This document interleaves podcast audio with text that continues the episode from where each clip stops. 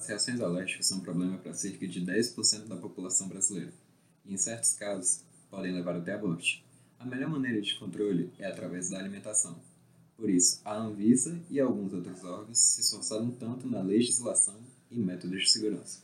Mas esses produtos são realmente seguros? Como as empresas lidam com essa questão? E como realizar o controle dessas substâncias alergênicas? Meu nome é Gabriel Brito e, junto com meu colega Rodrigo Nogueira, esse é o Engenharia de Quê?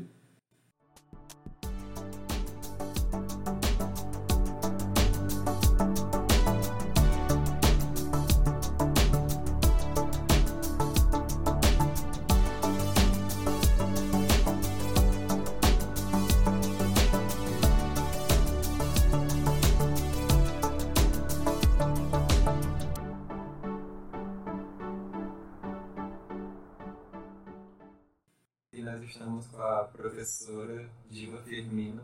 Professora, se apresente para o pessoal. Meu nome é Diva, né? eu sou atualmente coordenadora de qualidade da Amendos Brasil. Minha formação é em engenharia de alimentos também. Né? Eu fiz MBA em engenharia de produção para ter um conhecimento mais amplo. Né? E já trabalho há sete anos na Mendos Brasil e em torno de 10 anos na área de, de alimentos, tá? Eu comecei na, ainda na graduação na, da engenharia de alimentos, eu trabalhava moinho, tá? De lá eu fui trabalhar na Embrapa, tive experiência com monitoria e depois voltei para a área da indústria, que é a minha paixão. Caramba, muita responsabilidade. Professora, é, a senhora poderia falar um pouco sobre o trabalho na Amendos? Bom, a Amendos Brasil é a indústria de beneficiamento de castanha de caju. É localizada em Fortaleza né, e foi a primeira do ramo a conquistar a certificação FCC 22000. Tá? É, atualmente, eu sou responsável pelo SGSA, que é o Sistema de Segurança de Alimentos, e também sou responsável pela qualidade dos produtos fornecidos. Tá? Lá na empresa, é, eu já atuei com, com o desenvolvimento de novos produtos, com o PCP e também fui gestora de um setor produtivo. Né? Então, todas essas experiências elas foram fundamentais para atuar como coordenadora de qualidade. Porque ter uma visão global da empresa, ela facilita na análise de perigos e também na melhoria dos nossos processos produtivos. Professora, é o que a senhora poderia falar para a gente sobre o Programa de Controle de Alergênicos? O PCAL é um conjunto de procedimentos que visam identificar e controlar os principais alimentos alergênicos e os seus derivados que estão presentes nos estabelecimentos. Tá? E como principal objetivo é mitigar o risco de contaminação cruzada desses constituintes. Ou seja, esse programa não visa apenas rotular o produto, ter um controle sobre as possíveis contaminações cruzadas. Né? Ele é um programa muito importante para a indústria de alimentos e também é um requisito obrigatório quando houver a possibilidade de contaminação cruzada. Tá? Então, ele leva em consideração todo um estudo, uma avaliação é, de todas as etapas produtivas, possíveis riscos, e ele busca medidas para mitigar esse risco de contaminação cruzada. É, com relação a esse programa também, Quais seriam os principais desafios que ele enfrenta? É, quando a RDC 26 foi lançada, né, ela, ela tratava sobre a parte de rotulagem. Então, houveram várias dúvidas de como implementar essa, os processos para, no final das contas, ter a rotulagem dos produtos alergênicos. E aí a Anvisa lançou um guia né, para a implementação do PECAL. E nele ele consta uma árvore decisória para definir as etapas críticas para esse, esse programa e também definir as medidas de controle nessas etapas críticas. É interessante ver essa árvore e aí você vai definir no seu processo quais são essas etapas críticas. Né? Lá nesse guia ele está as principais. A primeira delas é a parte de homologação de fornecedores. Então, é necessário fazer a avaliação do sistema de controle de alergênicos do seu fornecedor, né? Ter uma visão crítica sobre esse programa, é, verificar todas as suas especificações técnicas e solicitar que esse fornecedor lhe notifique se tiver qualquer mudança no seu produto, tá? Outra etapa muito crítica é o recebimento de insumos, embalagens, ingredientes. Então, a empresa ela precisa ter procedimentos bem definidos, né, de amostragem, de verificação, tá?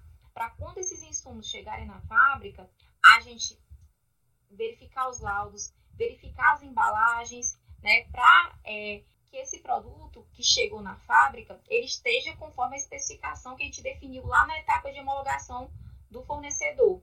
Tá? Outra etapa, a gente também tem a parte de treinamentos colaboradores, que é fundamental nesse processo. Então, todas as etapas críticas, elas vão ser monitoradas ou executadas pelos colaboradores. Então, ter programas de treinamentos bem definidos, ter controle sobre os procedimentos realizados pelos colaboradores é fundamental. Né? A gente também tem a etapa de armazenagem tá? de matérias-primas e ingredientes. Tá? A maioria dos, dos fabricantes, eles optam por ter uma separação física né, entre ingredientes e matérias-primas alergênicas. Tá?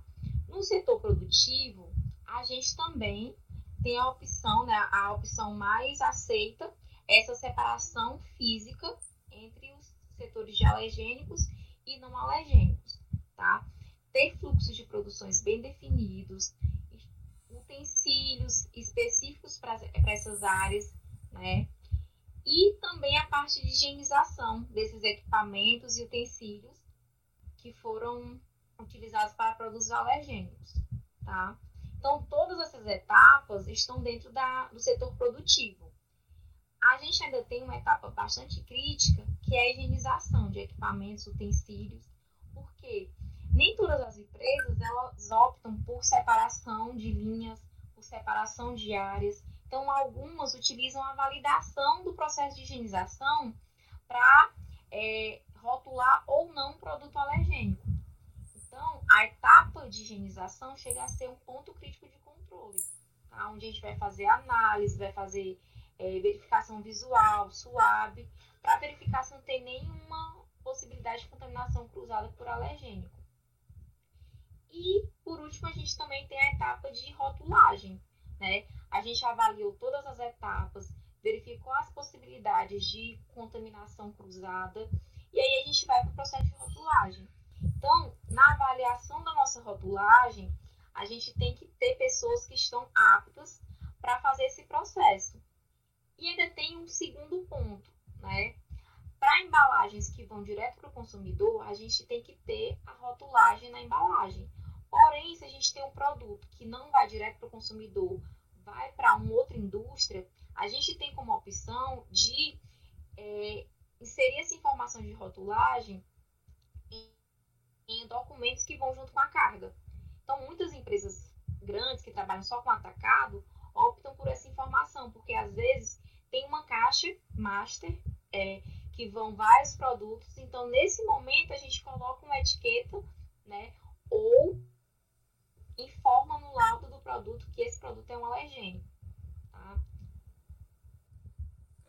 Então, mesmo ele sendo um programa recente, ele é bem complexo e tem uma efetividade boa. É, é um programa muito complexo, né? A gente tem que ter uma visão, a gente como engenheiro de alimentos, a gente tem que ter uma visão macro do processo e levar pontos, né, que podem ser verificados e que podem vir a trazer algum problema futuro para um consumidor. Dentre os pontos que poderiam ser melhorados no programa, seriam, como a senhora citou, a higiene, o ponto de higienização. Assim, na verdade, muitas indústrias elas não optam por essa parte de higienização. Por quê? Porque é algo muito caro, né? A gente teria que ter mão de obra muito especializada, fazer análise de SUAB de equipamentos para verificar a presença de alergênico, que é um kit muito caro e até mesmo mandar lote para análise, tá? E isso tudo é algo muito caro. Então, dependendo do tipo de produto, não compensa, né? Essa higienização. A gente faz a higienização para evitar alguma resquício de contaminação mesmo, mas assim, não que a gente não vá rotular esse produto como alergênico. Eu levantaria os seguintes pontos: a parte de recebimento de insumos, tá? Como etapa crítica. Por quê?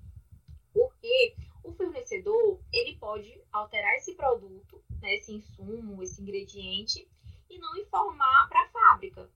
Então, no momento que a gente recebe esse insumo, às vezes eles mudam formulações, aí a gente verifica, opa, esse aqui tem um alergênico. E aí é uma etapa muito crítica no nosso processo. É, é a parte de recebimento de insumos e ingredientes. Tá? Outra etapa também muito importante é a parte dos funcionários, dos colaboradores, porque eles podem ser sim uma fonte de contaminação cruzada, né? Se não for feita a higienização correta, tá? Das mãos, do fardamento, dos próprios utensílios que eles utilizam. Então, como a senhora acabou de falar, os funcionários eles têm que ter preocupações. Uma delas é a higienização. Qual seria a outra? Pronto. A parte também de fluxo, né?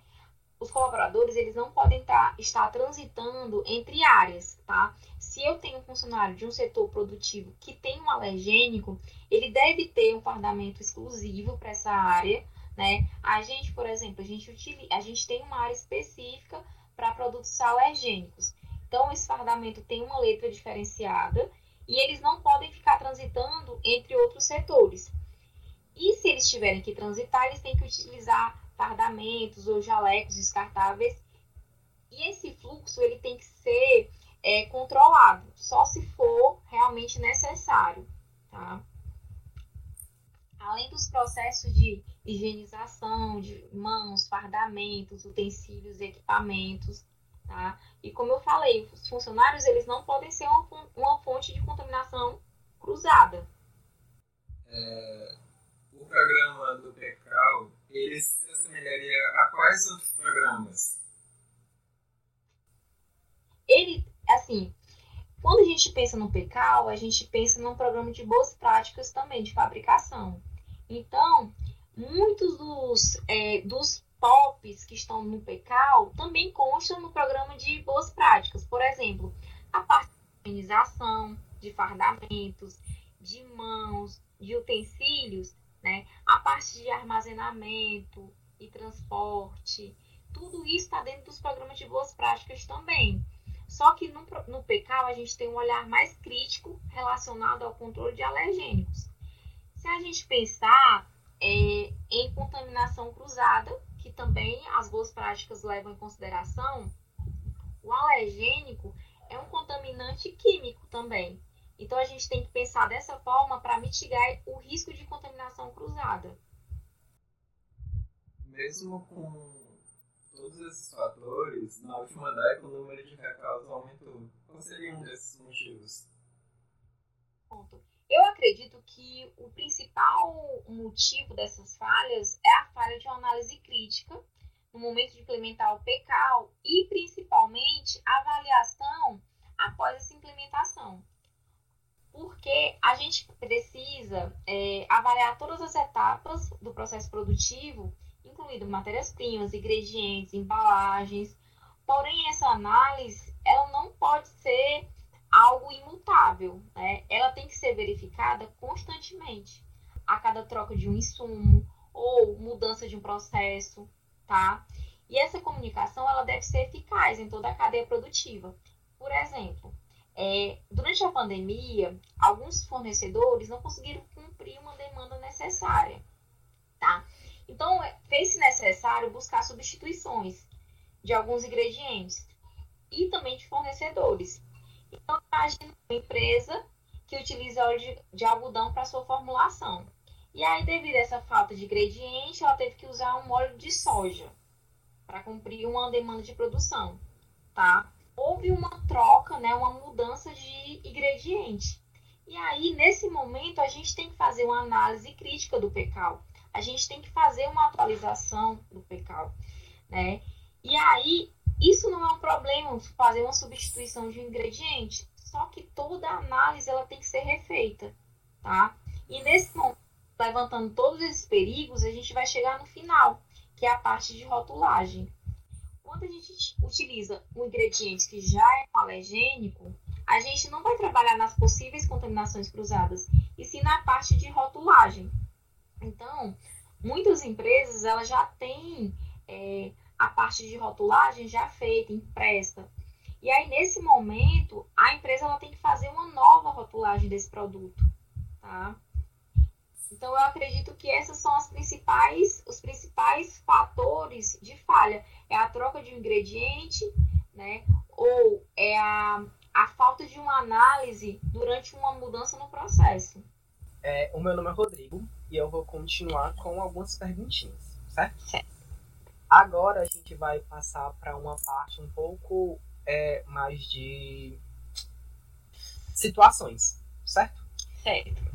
É, por exemplo, se um produto ele vai para o supermercado com algum contaminante, aí vai ser necessário um recall. É, como é que acontece esse processo? Que estratégias são adotadas para diminuir os impactos e os danos tanto para a empresa que vai realizar como para o consumidor? É, toda a indústria de alimentos ela tem que seguir a legislação da, da Anvisa, tá? Então, a Anvisa ela lançou a RDC 24 em 2015 Nessa RDC, ela descreve os passos que as empresas deverão tomar no processo de recolhimento. Então, o primeiro passo é comunicar a Anvisa imediatamente por e-mail, quando a gente verifica a necessidade de um recall, tá? Os prazos, eles são definidos nessa resolução, prazos para envio de relatórios, tá? E é importante a empresa ela já ter um plano de recolhimento conciso, definindo todas as responsabilidades necessárias, ou seja, quem vai ser responsável pela rastreabilidade dos lotes afetados, quem vai localizar os clientes, quem vai comunicar a Anvisa, quem vai ser responsável pelo plano de mídia, né? E recolher esse produto no mercado. Então, essas responsabilidades elas já são definidas nesse procedimento de recolhimento que as empresas já devem ter é, implantadas em, em seus procedimentos, tá? E aí, a primeira etapa é realizar a rastreabilidade. Então, nesse momento, a gente vai verificar quanto, quanto desse produto já está no mercado, quem a gente vai ter que buscar, tá? E o mais importante é recolher a maior quantidade de produto no menor tempo possível. Então, as indústrias, elas trabalham muito com essa parte de rastreabilidade, porque se a gente sabe para onde foi nosso produto, é mais fácil recolher do mercado, tá? É, mas e o consumidor? Ele, por exemplo, ele adquire algum produto que não deveria ter um alergogênico e acaba tendo. É, qual o procedimento que ele, como consumidor, pode realizar? Pronto, o primeiro passo é entrar em contato com a empresa através do saque. Então, todas as embalagens, ela deve ter alguma informação ou de saque, né? Ou algum número que a pessoa vai ter que entrar em contato se tiver alguma reação adversa, tá? E aí, nesse momento, a empresa vai realizar toda a rastreabilidade do produto para verificar se realmente houve uma falha nessa comunicação. Porque toda, é, toda alerta de alergênico tem que ser feita através da embalagem, para o consumidor final. Já falou vários é, tópicos importantes durante a produção dos alergogênicos de modo geral. Existe algum específico quando se trabalha com as amêndoas? As amêndoas, elas já são consideradas alergênicas, né? Então, é, o principal cuidado realmente é a declaração dessa informação para o consumidor. Porém, a gente pode trabalhar com diversas amêndoas. Então, a gente pode também ter é, áreas separadas dependendo do tipo de amêndoa. Lá na empresa a gente trabalha com amêndoa de castanha de caju, tá? Em área específica para amêndoa de castanha de caju. E existe outra área que a gente trabalha com amendoim, com amêndoa, é, pode trabalhar também com pistache. Então, o nosso principal cuidado é a separação física entre as áreas, tá? É, é, colaboradores específicos para essas áreas que têm alergênico.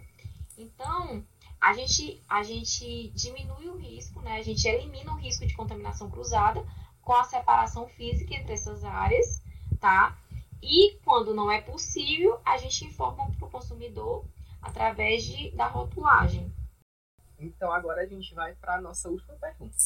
É, a senhora já presenciou alguma situação de falha no controle de alergênicos? Como foi essa experiência? Na verdade, eu nunca presenciei falha no controle de alergênicos, mas a gente no desenvolvimento de novos produtos, a gente realiza bitmark. E eu acabo vendo vários erros de rotulagem.